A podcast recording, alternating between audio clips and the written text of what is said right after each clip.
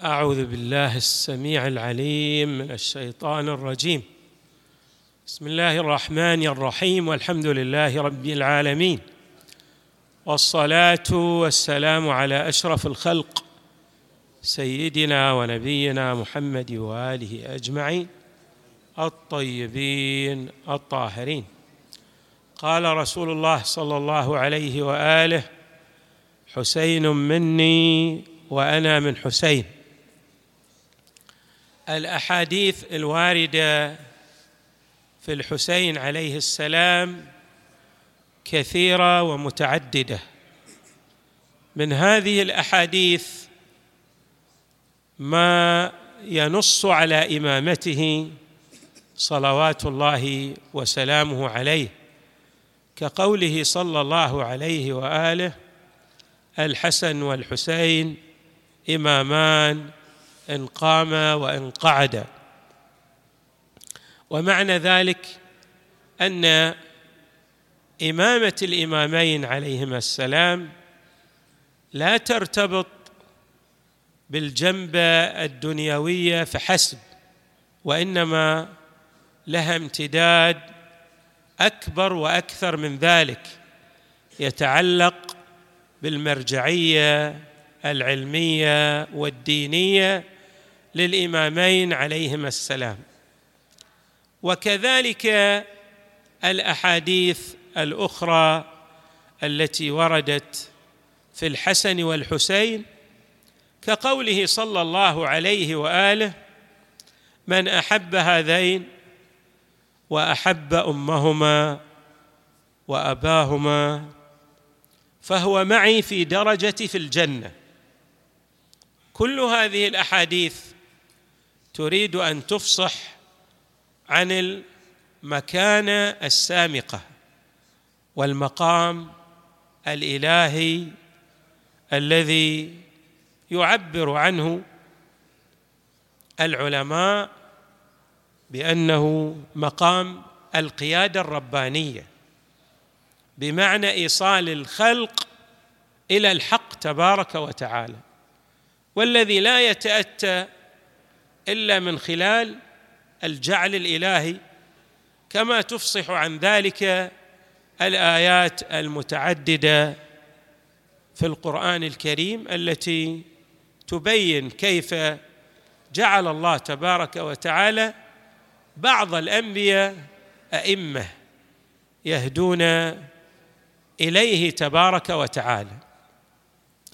اذا مسألة ما جاء في الروايات عن الحسين عليه السلام كله يرتبط بهذا المعنى الذي ذكرناه ألا وهو أن من أراد أن يصل إلى الله تبارك وتعالى وأن يسير في الصراط المستقيم وأن يكون مع المصطفى صلى الله عليه وآله في دنياه وأخراه ليس له مندوحة بمعنى كما يعبر العراقيون لا شار له ما عنده شاره يعني ما في مناص إلا أن يتبع لمحمد وآل محمد.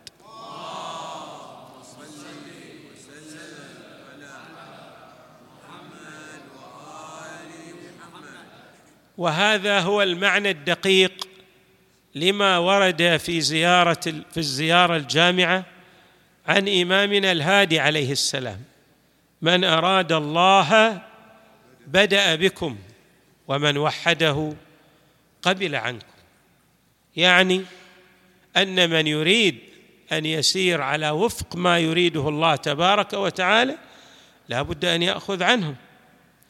كما أن من يريد أن يأخذ بالتوحيد الحقيقي لا بد أن يجعل المرجعية له هم آل محمد صلوات الله وسلامه.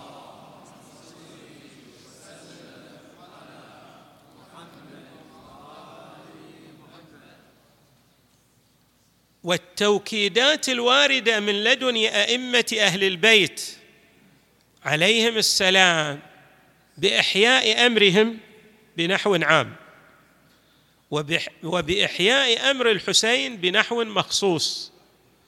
كل هذه التوكيدات إنما جاءت عنهم لتريد أن تضع الخلق على نفس الصراط السوي والمستقيم الذي يوصل إلى الله.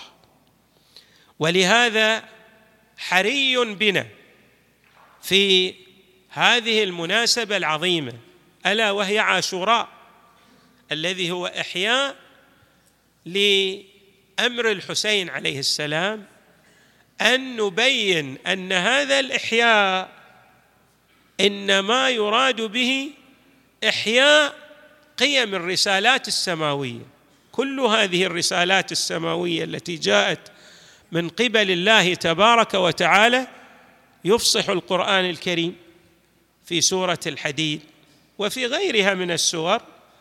إنما جاء هؤلاء الرسل والأنبياء ليقوم الناس بالقسط بالحق بمعنى أن يسيروا على الصراط السوي والجادة التي تؤدي بهم إلى الله. ولا يتأتى ذلك كما يقول العلماء إلا من خلال الهداية للأنبياء والرسل والأوصياء. بعض الفلاسفة القدماء عندما أرسل إليه عيسى عليه السلام رسالة يدعوه فيها إلى ماذا؟ إلى اتباعه. عيسى كتب رسالة إلى هذا الحكيم إلى هذا الفيلسوف. يقول فيها في الرسالة ليس لك طريق ليس لك مندوحة إلا باتباعي بمعنى لا يمكن أن تتصل بالله اتصالا وثيقا وحقيقيا إلا من خلالي.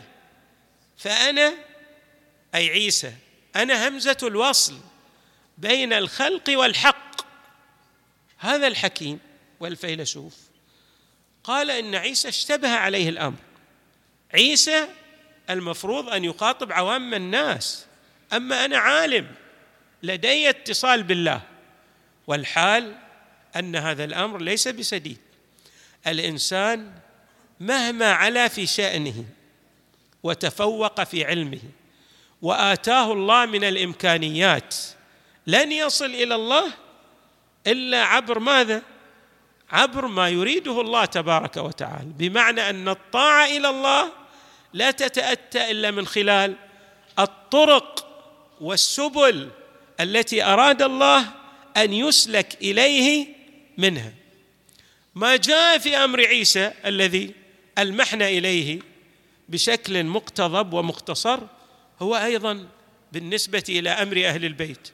الكثير من الناس يتصور أنه يصل إلى الله بأي طريق من الطرق ولا يحتاج إلى آل محمد ولكنه يشتبه في هذا الأمر. لا يمكن أن يعرف حقيقة التوحيد إلا من خلال السير على صراط النبي صلى الله عليه وآله وأهل البيت. ولذلك ترون الاشتباهات الكثيرة والمتعددة بدءا من التوحيد وسيرا على مسألة النبوة وحتى ما يتعلق في أمر المعاد. كل هذه اشتباهات لم ينزل الله تعالى بها من سلطان. مثلا في التوحيد يصححون مسألة الشاب الأمرد بمعنى أن الله هو شاب أمرد جميل. ويعبدون يقولون هذه الرواية صحيحة. ويعبدون شخصا يتجسم يتجسد. هذا يتنافى مع قوله تعالى ليس كمثله شيء. يتنافى مع قوله تعالى قل هو الله أحد. وأيضا عندما نأتي إلى النبوة يرون أن بعض الروايات أن النبي أراد أن يلقي بنفسه من شاهق. ونحن يعني كان يشك في نبوته صلى الله عليه وآله. بينما نحن كأتباع لأهل البيت نرى أن مسألة نبوة المصطفى صلى الله عليه وآله كان نبيا وآدم بين الماء والطين. ولولا نبوة النبي ولولا أخذ الميثاق لما خلق الله آدم ولما خلق الله الخلق. فاذا هناك فارق في المعاني ماذا؟ التوحيدية والمعاني التي تتعلق بنبوة المصطفى صلى الله عليه وآله وبسائر الأنبياء. وهكذا أيضا الأمر فيما يتعلق بالمعاد. نحن نعتقد بأن الله تبارك وهذا يرتبط بجنبتين جنبة المعاد وجنبة التوحيد أيضا. يرون أن مسألة النار كيف لا تأخذ الخلق؟ لا بد أن يضع الله تبارك وتعالى قدمه فيها. فتقول قطني قطني يعني حسبي حسبي وتحرق بعض رجله جل وعلا.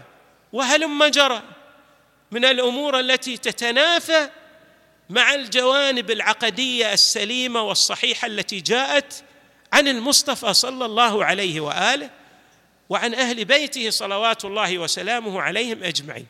ولهذا ما يتعلق بأمر الإمام الحسين بإحيائه يتعلق بأمر إحياء الرسالة للمصطفى صلى الله عليه وآله وكذلك بإحياء رسالات الأنبياء بأجمعهم. وأيضا ما يتعلق بإحياء العدالة والحرية للإنسان والقيم الإنسانية عامة. فمسألة الإمام الحسين عليه السلام بإحيائها لا تختص بنا كأتباع لأهل البيت بل تتعلق بالإنسانية جمعاء كل من أراد الله تبارك وتعالى وأراد أن يسير على الصراط السوي والمستقيم عليه أن يحيي أمر الإمام الحسين وعليه أن يقتدي بالإمام الحسين وعليه أن يأخذ بالهدي الذي جاء به المصطفى صلى الله عليه وآله وجاء به الأئمة من أهل البيت. وقوله صلى الله عليه وآله حسين مني وأنا من حسين يفصح عن هذا المعنى الذي أشرنا. بمعنى أن حقيقة الرسالة السماوية التي جئت بها أنا من يجسدها؟ في زماني أنا.